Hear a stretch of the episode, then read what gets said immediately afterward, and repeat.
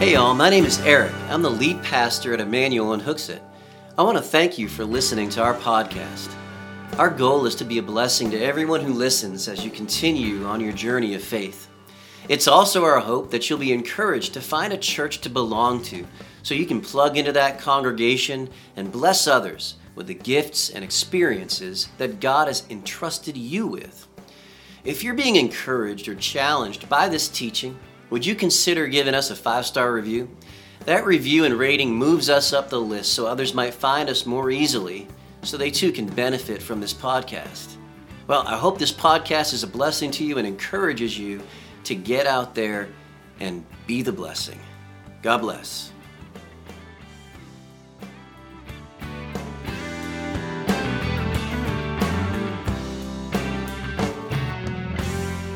This is our motto. It means a lot uh, we, we, we frequently bring this up.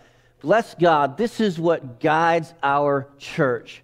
The, the, the honor and the glory of God. We want to bring a smile to Jesus' face and not the smile that says, oh, you big dummy. You know what I'm saying? Anybody got a anybody a parent or ever had teenage boys?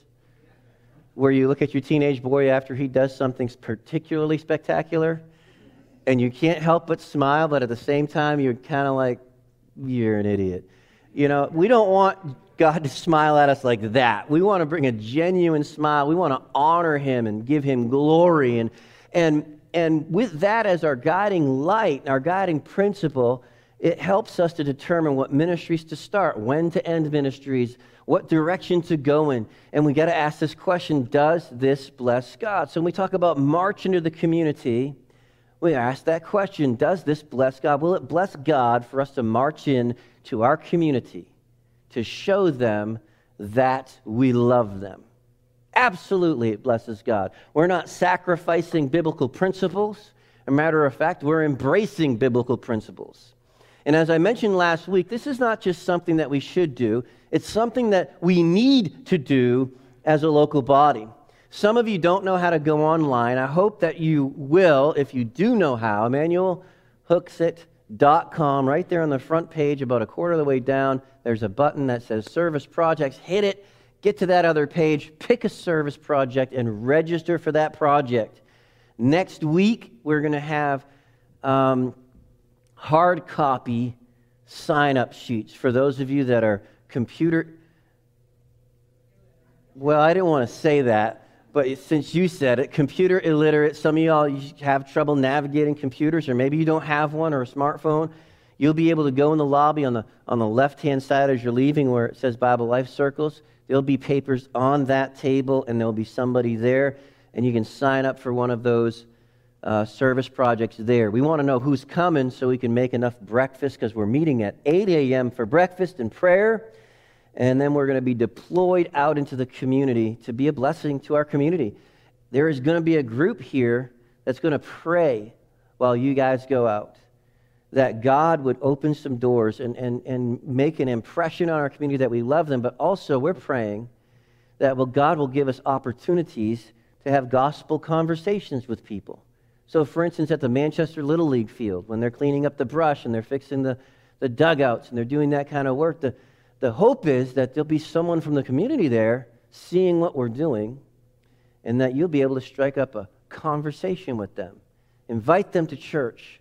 Share your story as it intersects with his story as you share the gospel of the Lord Jesus Christ.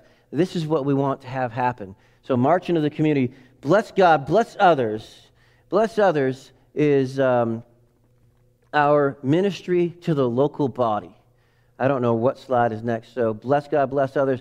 Our ministry to the local body. That's our Bible life circles. That is our Awana clubs. Um, that's where we learn to love one another well. That is our Help a Buddy ministry. You know we have a Help a Buddy ministry? There are people that have registered for that ministry where if you're struggling in your home, maybe you maybe you're maybe you're getting a little older and you're having a hard time keeping up with things and you just need someone to come in there once in a while to just help you around the house, maybe some simple hardware things or some simple plumbing things. Or, or there was a, a gentleman in our church where he just got so behind on his yard work, his wife had passed away, and, and he was struggling with some sicknesses. And, and he was just he, was, he just got so far behind and we were able to go out there with a crew of seven or eight guys and ladies and just take care of that whole backyard that property and we loved him well this goes on regularly in our church by the way it's just an awesome and amazing thing we help people chop wood stack wood i mean it's just it's the coolest thing to be a part of a church that has learned to love itself well being the blessing, I mentioned marching to the community. I should have waited for this one because this is being the blessing. Being the blessing is where we take everything that we're learning and we bring it out into the streets. We invite people to church. We tell them about what God is doing in our lives. We share the gospel of Jesus Christ. I had the privilege of leading the Young Marrieds Bible Life Circle today. My brother Randy has uh, gone back to school, so he's going to miss some Sundays here. Uh, hey, Randy, if you're watching this. Um, and I feel like he is, he is superior to me in leading that circle. He's so good at it. Uh, and we miss him, right, guys? But it was, it was a blessing to lead this circle. I'm writing a book called uh, Marriage for Real People. Uh, and so just kind of opened up with a starting chapter of that book of, of basically prioritizing our spouse and learning to minister to one another. And how does that work? That's bless others. But how does that work with be the blessing? This is what it means. You guys are married and you work with married people or people that are couples in a relationship. You can take what you're hearing on Sunday morning and share it with the people that you work with. You should be doing that. You should be, oh, hey man, I had such an awesome Bible circle. What's that? Oh, it's when a group of us get together and talk about the Bible and how it intersects with our life and how it can help us. And the next thing you know, you go from there to do you know Jesus? See, you, follow me? We, we, we want to bless God, we want to bless others, but we don't want to stop there. Uh, we want to get out of these four walls and we want to be the blessing. Today, I want to talk about our church. I want to talk about our church. We had our annual meeting uh, a few weeks ago, and it was a good meeting. I appreciate everyone that came out. Um, our church, it's just the coolest to have people come in, and we had a pre meeting where people came in and asked questions. We were able to answer questions, and it was so civil and so godly that it's what every church meeting should be. We should have meetings where there's the display of the person of Christ in the meeting. You know what I'm saying? Too many churches have business meetings where it, looks more like the world or a town council meeting than it does a church meeting. Uh, but I want to thank God that that's not what our meeting. Our meeting looked like a church meeting, like a God was present meeting. By the way, do you realize He's here? Do you realize Jesus is present with us this morning? And we want to we want to honor Him and worship Him. This phrase, "as He is in this world," this phrase means so much to me as a as a pastor, and it means so much to this church, and ultimately to be as He is to be as he is, is where the motto, bless God, bless others, be the blessing, comes from.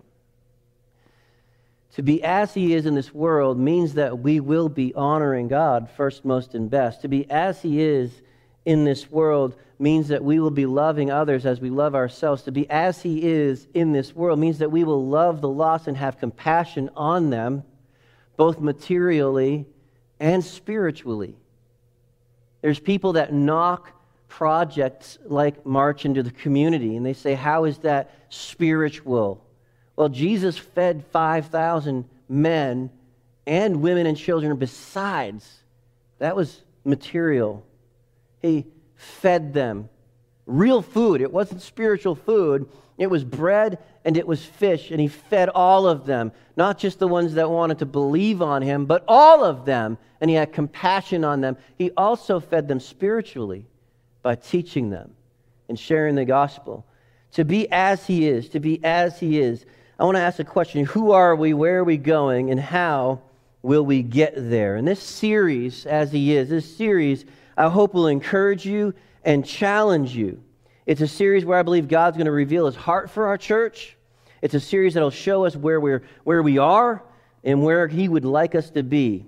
And I want to lay out some steps in this series of how, how we're going to arrive at our destination. Let's look to the Word of God. 1 John chapter 4, if you have your Bibles, turn there.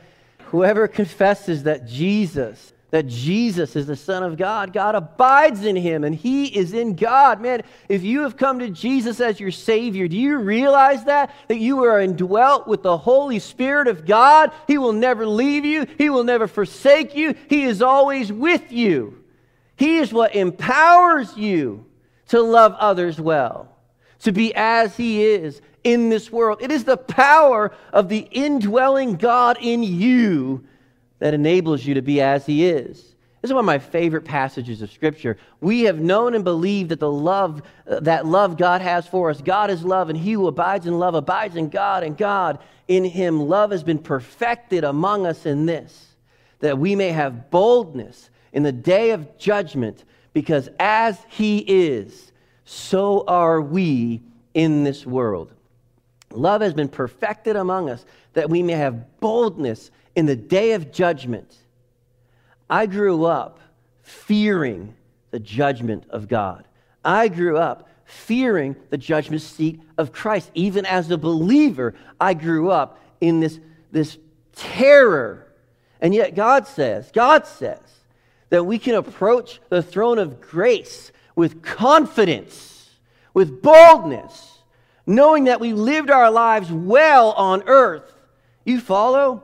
Folks, if you're afraid of the judgment seat of Christ, if you're sitting here and you're in terror of the judgment seat of Christ, it means this. It means this. You do not understand, one, your standing. Two, you are not living in love. Because if you were living in love, you would be able to have boldness in the day of judgment. You, that's what he says.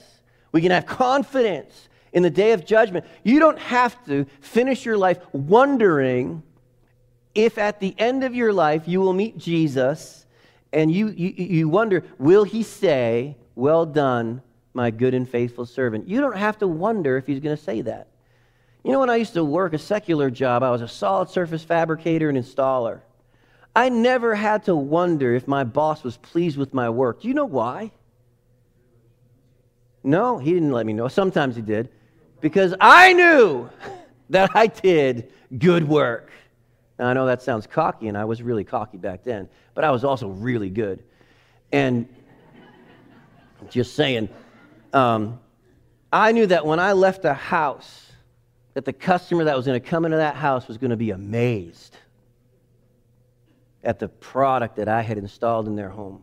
I knew that they were going to go look for the seam in the countertop it's solid surface. It was a hard seam. I knew they weren't going to find it. I knew that when I scribed up against a brick chimney and I was going in and out of those bricks, that they were going to go, Wow, how did you do that? And I was going to say, Because I'm me. That's where the cockiness comes from. But here's my point. If you're, if you're a good employee and you're doing good work, you don't have to worry about you don't have to worry about your review, do you? Unless you have a lousy employer then you, you don't have to worry about your review. If you know that you're doing good work, you don't have to worry about this. is basically what God is saying. Listen, if you love well, you don't have to worry and live in fear of the judgment seat. You can approach it with boldness, with confidence, because you have learned to love well. And you have accessed the power of the Holy One that is in you, the Holy Spirit of God. There is no fear in love. But perfect love casts out fear because fear involves torment. But he who fears has not been made perfect in love. We love him because he first loved us. You want to love God better? Who wants to love God better? Raise your hand. I want to love God better. Is everybody raising their hands? I was looking down. You can put your hands down. If you want to love God better, learn how much God loves you. Bask immerse yourself in the love of God, it will inspire love in you. It will inspire love in you. How many are married? Anybody married here? Now, let me ask you a question. When, your when your spouse shows love to you, says kind things to you, how does that make you feel? Anybody? Does it make you feel? Makes you feel good. Do you think it inspires you to might maybe love them a little more? Right? By the way, there's a, there's a tip. If you want your wife to love you a little more, be a little more loving to your wife. There's another tip. Wives, you want your husbands to love you more, be a little more loving to your husbands. We love him because he first loved us. We recognize his love for us. If someone says, I love God, but hates his brother, now we're getting nitty gritty. He's a liar. He is a liar. And there are times in our Christian lives where we fall down on the job, don't we? There's times in our lives where we have failed to love our brothers. He who does not love his brother whom he's seen, how can he love God whom he's not seen? And this is the commandment. Listen now, church, listen, listen now. It is not, it is not, it is not a suggestion. This is the commandment that we have from him that he who loves God must love his brother also. Who are we? We want to be as he is in this world, but to be as he is in this world, can I share this with you? It has to start with being as he is in this in this church. Now, I wonder how many of you are thinking, what kind of message is this? Is he about to beat us up? Anybody wondering that? Is he about to really lambaste us? He's going to lay into us?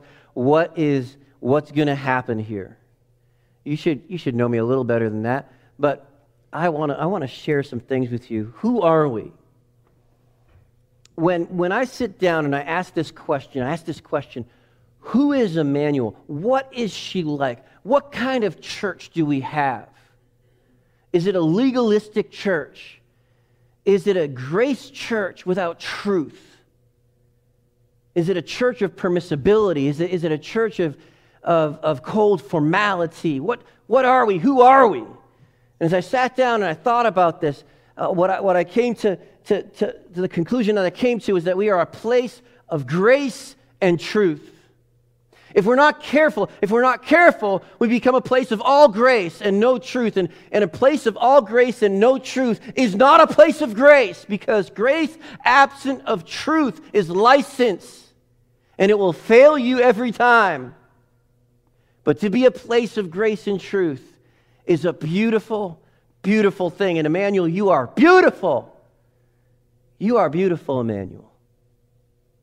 When people that are lost come into this building, they do not feel condemned. Do you know why they don't feel condemned? Because Jesus is not condemning them. Why? Because in John chapter 3, we love verse 16 For God so loved the world that he gave his only begotten Son, that whosoever believeth in him should not perish, but have everlasting life. And then he goes on, he says, I did not come into the world to condemn the world, but that the world through him might be saved. Folks, you understand that? Jesus didn't come to condemn the world, neither should we. Now, where is the truth, though? The truth is, for all have sinned and come short of the glory of God. There is none righteous, no, not one. Those that are not sick don't need a physician, but those who are sick need one, and that is sick with sin. When Jesus came to bring grace, he came and brought truth with it so that we could see the grace that was available in him. And when I think of this church, oh, church, you're beautiful. You are beautiful. You're a place of grace and truth. You're a place where broken people can come and find healing and hope in Jesus Christ, not just to come and stay broken. Now, there's some churches that are like that. Come on in, it's a church of broken people, and there's no healing and there's no hope. It's just a church of broken people without healing and hope. That's a place of grace and no truth. Because, see, the truth is what brings that healing. You shall know the truth, and the truth shall make you free. Oh, grace is there while we're on the way. Grace enables us to be what we aren't Grace is beautiful. Truth is beautiful. We, we, we are a place of grace and truth. And I will say this 10 years ago, we could not say this. We had a judgmental mindset, it was ingrained in us. People would come in and they would feel condemned as they walked through the door. Listen, I, I want you to feel loved and comfortable right up until the preaching starts. I mean, I want you to feel like, oh, you belong and everybody loves you. And then when the preaching starts, I want you to still feel loved and cared for, but I also want you to be challenged and confronted and uncomfortable where you're sitting. Because listen, we don't grow when we're comfortable, do we? We don't grow spiritual when we're comfortable. Discomfort has a way of breaking us out of our malaise.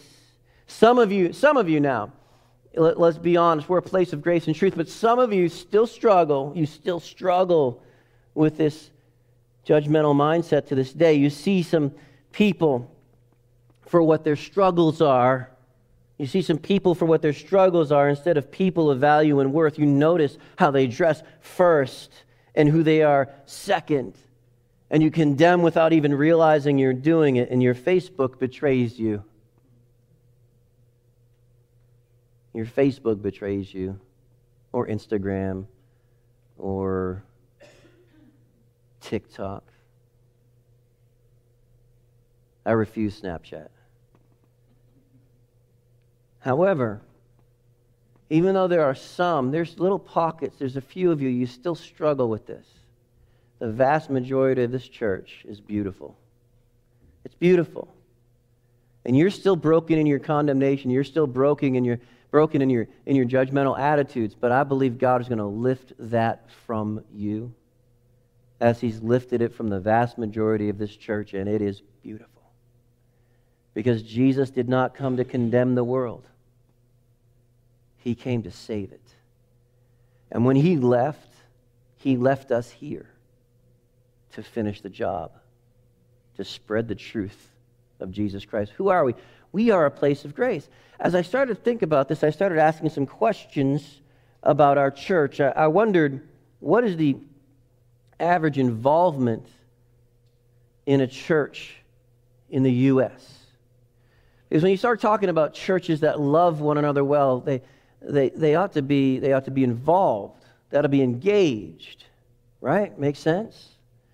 Um, if I love Trish, that's my wife, if I love Trish, but I never want to spend time with her, probably we're having some problems. Would you agree? Like if, if every time I get the chance, I'm going to do something else, there's probably something wrong. 30% is the average involvement in churches across the U.S. 30%. Um, in this, in this study, they, they consider people to be highly involved in their churches. Now, remember what God said you got to love one another well. It's hard to love one another well if you're not involved. It's hard to know, love one another well if you don't know one another.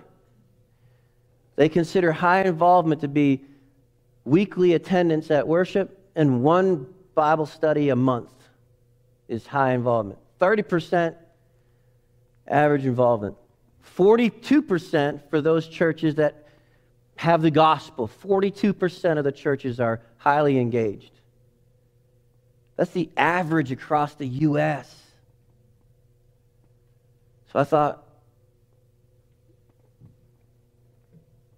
where, where, might, where might we be with this? Where do you think we are? We're just average? Church, I want to tell you something, man. You are beautiful.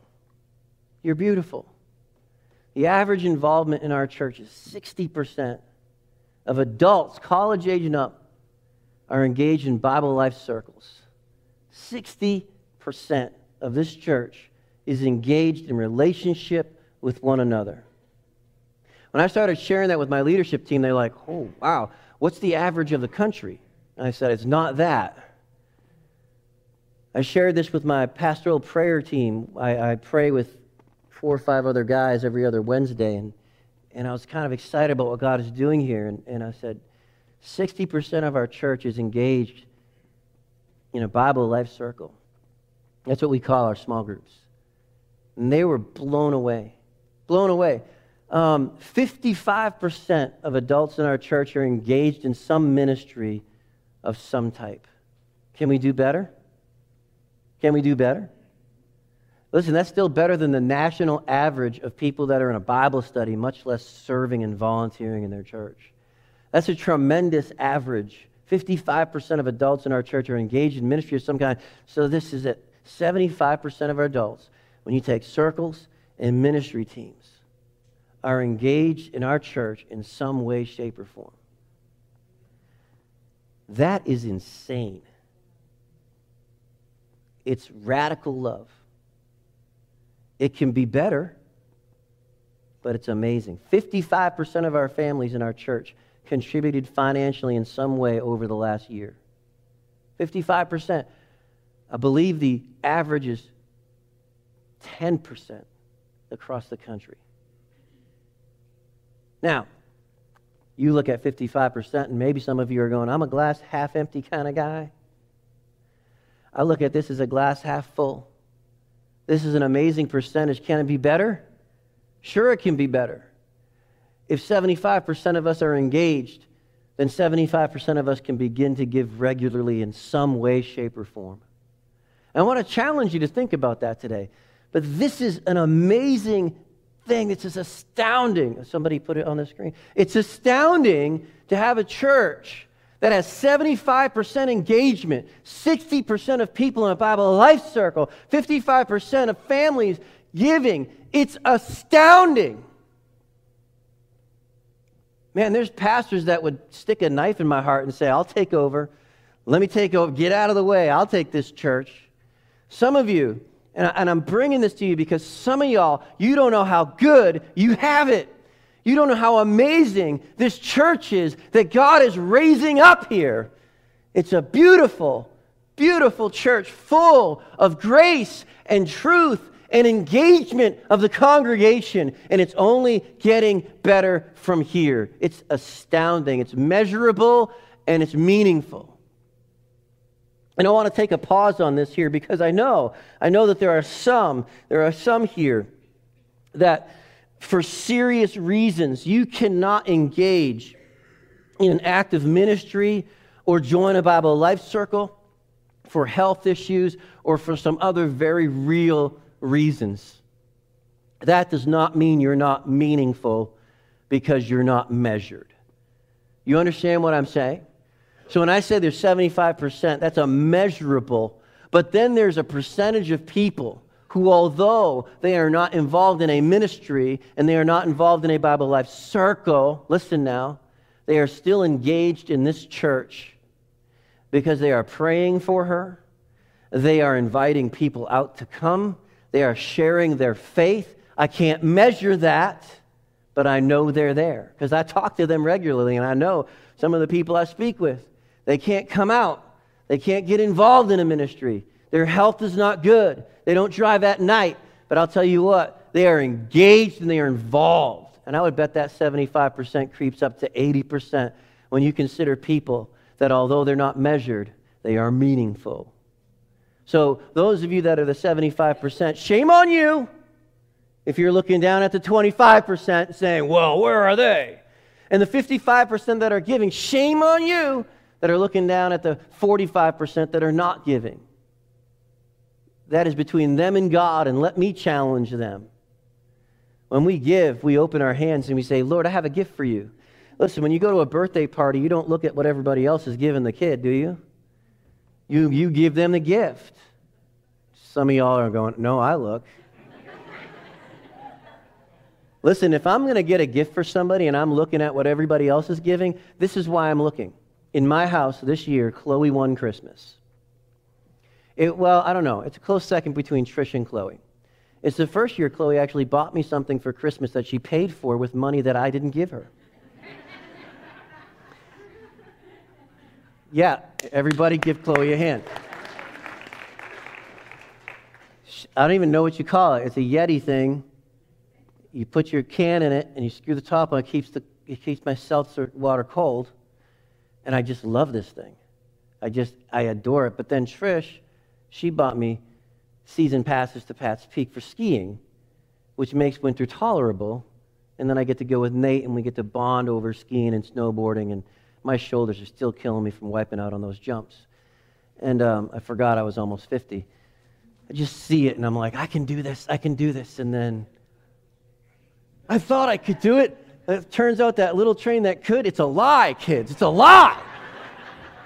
Anyways, that, I digress. Chloe, when Christmas, this is what's happening. I'm not saying that we're a competitive house or anything, but when you look at other people's gifts that they're giving, you're not looking at it to limit the gift that you give. You're looking at it because, dude, I want to beat mom for Christmas. I want to win Christmas. I want to give the best gift. So 55%, if you're looking at other people's giving, look at it the right way, win. That's not in the Bible. I'm just kind of saying that. Just, that's not in the Bible. That's actually pride. It's actually against the Bible. But so is looking at other people's giving to determine how much you should give. That's wrong too, isn't it? See, when we give, it should be just for the joy of giving. Lord, I love you. I love you. I want to bless you. You gave everything to me. I want to give some back to you. That's how we should give. The Bible says God loves a hilarious giver, cheerful. It's, it, listen, the root word for cheerful is hilarity. It's hilarious. When we take the offering, man, there ought to be grins on our faces. Uh, if you guys are automating the important and you're saying, I'm going to I'm to do bill pay because I don't want to miss a I don't want to miss an offering. When you set that up, you should have a big grin on your face. And every week that you know that it's deducted from your account, you should be joyful. You shouldn't be looking at everybody else. Listen, just because people can't be measured doesn't mean that they're not meaningful. Doesn't mean they're not meaningful. So today, today really, today is a day to celebrate. It's a day to celebrate, to take a moment, to take a moment before we, we really get down and, and, and get into the nitty gritty of, of, of what else can we do and where can we go and where are we going. Just take a moment and just recognize what God has done at Emmanuel. Can we just take a moment and give God glory? Let's just give God praise for what He has done. Give God praise for what He is doing. It amazes me. It amazes me what God is doing. It amazes me. He could do it with a rock. He could do it with this cup of coffee sitting up here. No coffee in the sanctuary. I'm taking that rule away. You want to bring coffee in the sanctuary? Bring it in. I don't care anymore. But if you spill it, you got to clean it up. That's the caveat. Unless you're in young marriage and then just let it spill. We had some great incidents today. Um, celebrate. We, look what happened today. Look what, look what happened today. We baptized three people. And I know some of you guys, some of you guys say oh, they were just kids. Well, maybe you don't have kids. Because if you had kids, when we baptize kids, I still get emotional thinking of when I baptized Kirsten. I was going through my Google Photos for some reason this week, and I saw a video of me baptizing my Danny girl. She, you were so little. I went and baptized her, and her feet come up. it was the best thing. We baptize children, but we don't just baptize children because the parents want them to be part of the family of God. We only baptize children who can profess with sincerity a faith in Jesus and with understanding of what they've done. We won't baptize a child that does not understand salvation, that hasn't claimed Christ, and cannot understand baptism. But when they're old enough to understand baptism and they're old enough to have been saved by Jesus Christ by placing their faith in Him and they want to be baptized, if their parents are for it, we are for it. And it is such an amazing, amazing thing. Jen, you, did you tear up a little bit today? Yeah, or how can you not? Heather, come on. Little Mac, little Lamborghini. And then Carla emailing me this week and having this conversation through email about her, her the state of her faith and where she's been. And she's moving to Florida next week, and we're never going to see her until we get to heaven, maybe. But she said, she said, Pastor, I just I know that I need to do this. I was watching, particularly the sermon that she was watching was a sermon that I preached. I think you said grow up was the sermon. I went back and looked at it. I'm like, oh, um, thank you for listening she was watching the sermons and she watched this sermon called Grow Up, and it was from uh, for, uh, 2 Corinthians. and she realized, man, there's something I haven't done yet. I need to follow the Lord in baptism, and I want to do this before I leave. Man, that's amazing. That's amazing. Only God can do these works in people's hearts. It's an amazing thing. We should be celebrating and we should be loving well. When we went through this whole passage, having this kind of engagement in our church with Bible Life Circles, with, with our ministries, with the Help of Buddy ministry. I still remember going over um, Lee Gregoire's house. Did he have pneumonia? Bronchitis? The flu. Was it last year, the year before? He was sick as a dog. He couldn't split his wood. He couldn't chop his wood. He was a mess. And he's trying to come out the door, and we're like, dude, keep it in the house. We don't want what you got. Man, it, we had a crew of people there. We had a log splitter. We had ch- somebody let me use a chainsaw. It was awesome. We had a blast. I taught Nate, and I think Bruce Chamberlain taught Nate how to use the log splitter. So there's, I, listen, when we love others well, we also lead others well. I didn't just show up at Lee's house by myself. I took my boy with me to show my boy the importance of loving others well. When I went over to Ray's house to help him with the lawn and everything, I took my boy with me to show him how to love others well. It's an opportunity that we have, and it's an opportunity that we're taking. Church, you are learning to love well, and I love it. This kind of engagement means that things are happening. We have our food pantry. And I know that there was a time where Jen was starving for help, and I went down there Monday, and it's like, you know, like three or four or five different people there. People have stepped up to the plate to help on Sunday afternoons with the bread that we get. It's just when the church realized, when people realized that this was a need, the church rose up. Can you celebrate what God is doing with and to and for you? So often we look at the dark side of things. So often we look in the mirror and all we see is what's wrong. So often we come to church and all we see is what's wrong. And we forget what is so right.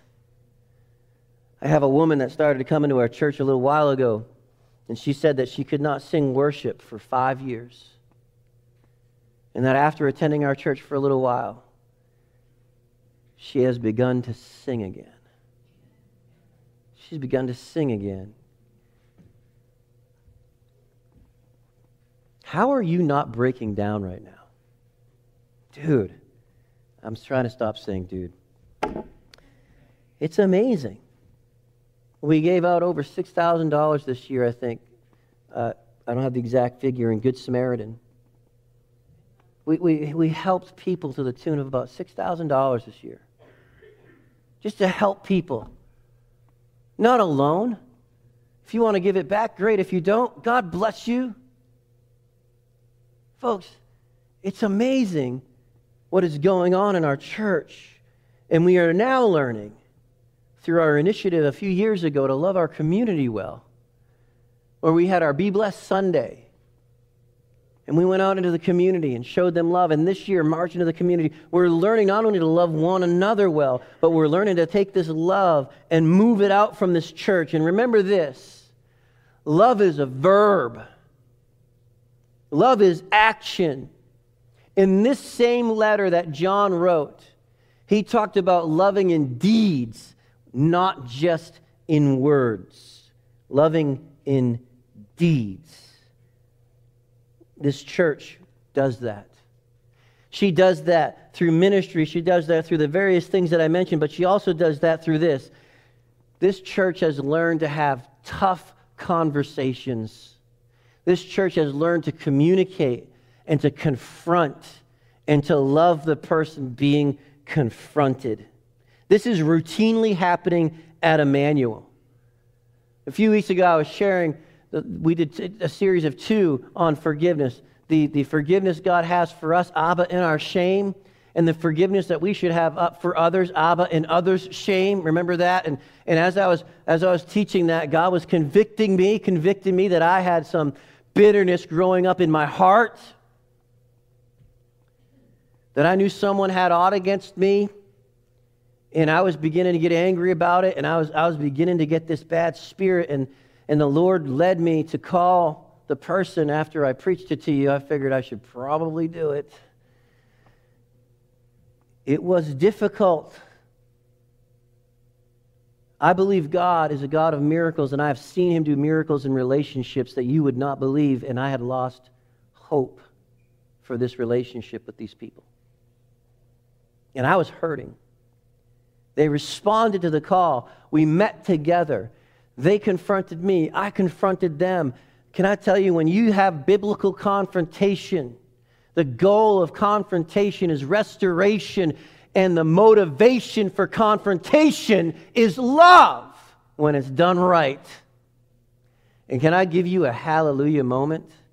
Man, we had a Holy Ghost breakdown in my office where we both broke down in tears and we forgave one another and we hugged one another and we loved one another. And God took something that had died over the last year and brought it to life. And this is happening routinely in our church because we have learned the value of relationships is worth the discomfort of confrontation.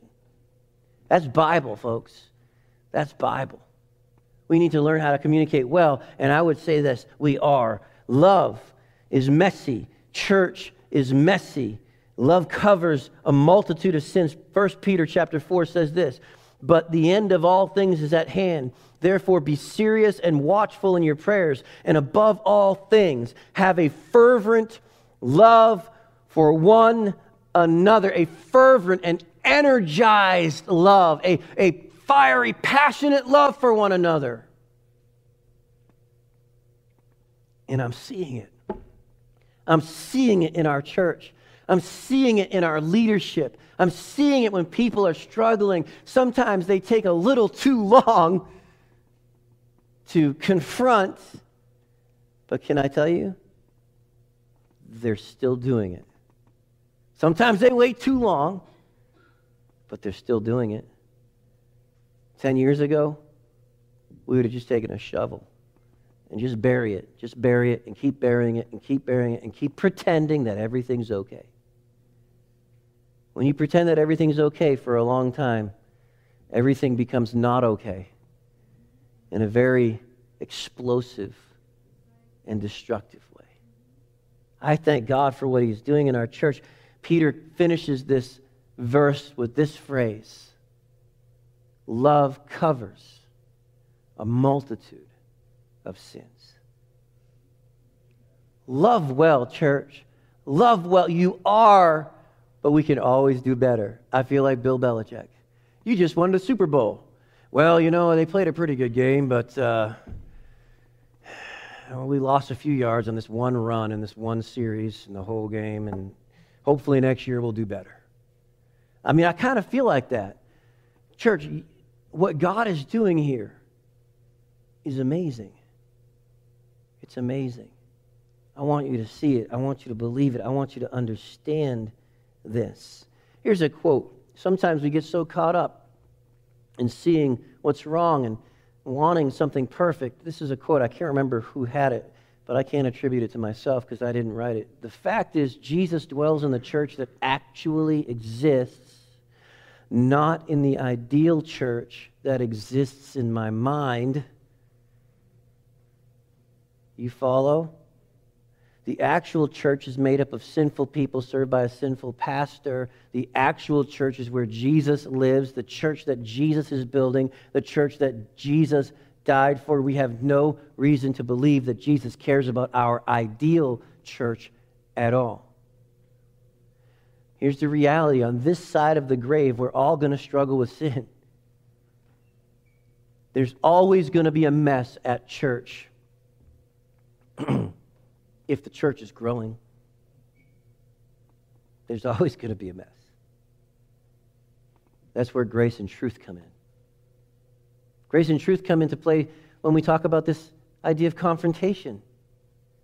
When we love one another well enough to confront one another, we do it with an abundance of grace, but also the truth.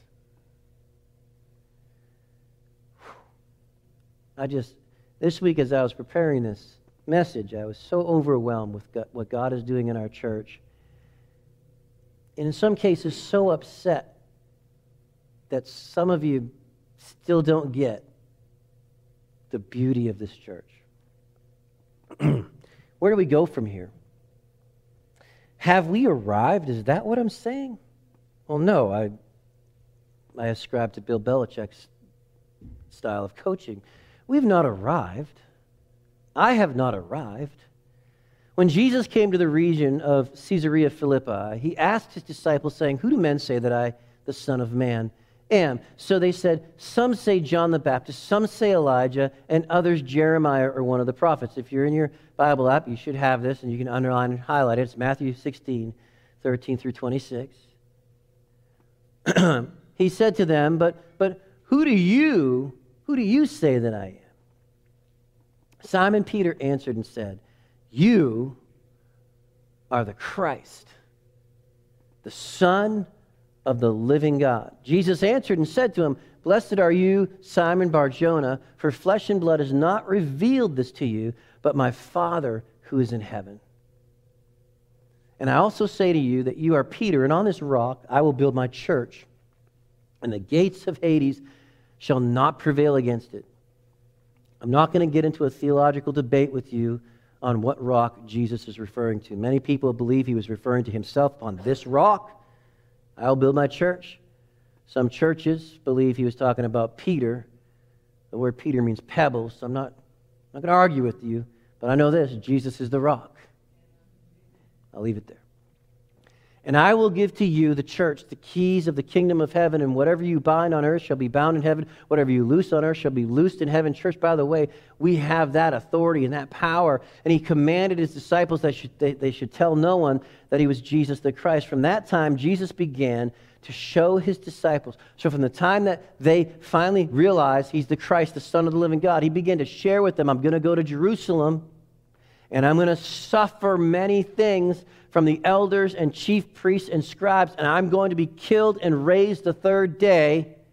He's telling them before it happens. And Peter took him aside, rebuked him, saying, Far be it from you, Lord, this shall not happen to you.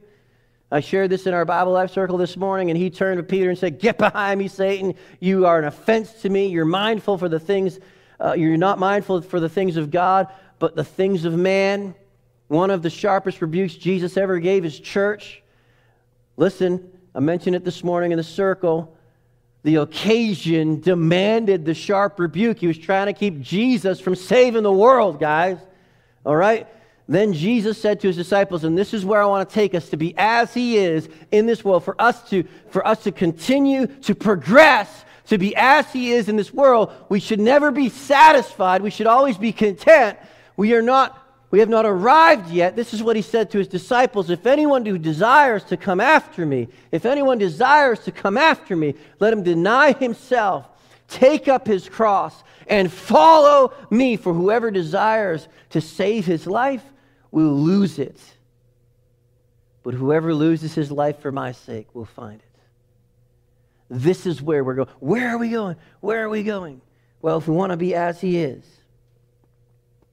we need to take up our cross and follow him. What profit is it to a man if he gains the whole world and loses his soul? What will a man give in exchange for his soul? Church, there is nothing as valuable in your life as Jesus. Nothing and no one. In our circle this morning, I challenged the young marrieds there to prioritize their spouses. But I have to make sure I add this caveat, and I'm glad you're all still here. Your spouse always comes after Jesus. Always comes after Jesus. To be as he is in this world means that we give up our life for his because he gave up his life for mine. To be as he is in this world means that we live as he is in this world. It means we love like Jesus. We act like Jesus. We care about like Jesus. Why? Because his life is being lived out through ours. We have given up the right of our life to him. That's what we've done. Ultimately, where we are going has more to do with whom we are becoming. Where we are going as a church. Some churches like to do their big vision Sundays. And we're going to build this building and we're going to start this ministry and we're going to do this and we're going to we're going to do that and we're going to and this is my vision. I just have to tell you I I would rather build people than ministries and buildings. The vision is to become as He is in this world, to raise up a generation of, pe- of people who are giving up their lives and receiving the greatest life of all, the life of Jesus in them. To be as he is means we must dive deeper into his word with his person. To be as he is in this world means that, that, that we must be transformed from within, not just put on a superficial mask of, I'm in church today. How are you? I'm great. How are you? Life is falling apart. I'm happy. I have my mask. Transformation from the inside out from the inside out, where the presence of God is real in your life, where you're so, listen, where, you, where you're so aware of His presence daily that it impacts you. Oh. Church, I see it. I see a church where the membership is transformed from within by the Word of God and the person of God we must challenge the inner voices and the outer voices that lie to us, that keep us from acting in love. And we must break down the walls of self preservation and realize that it's only when we give our lives away that we truly begin to live, to be as He is in this world. Hey, all, thanks for listening to this podcast. If you'd like to know more, please go to our website, emmanuelhooksett.com, where you'll find helpful links and resources, and where you can contact us directly. That web address again is emmanuelhooksett.com. Bless God, get out there, and be the blessing.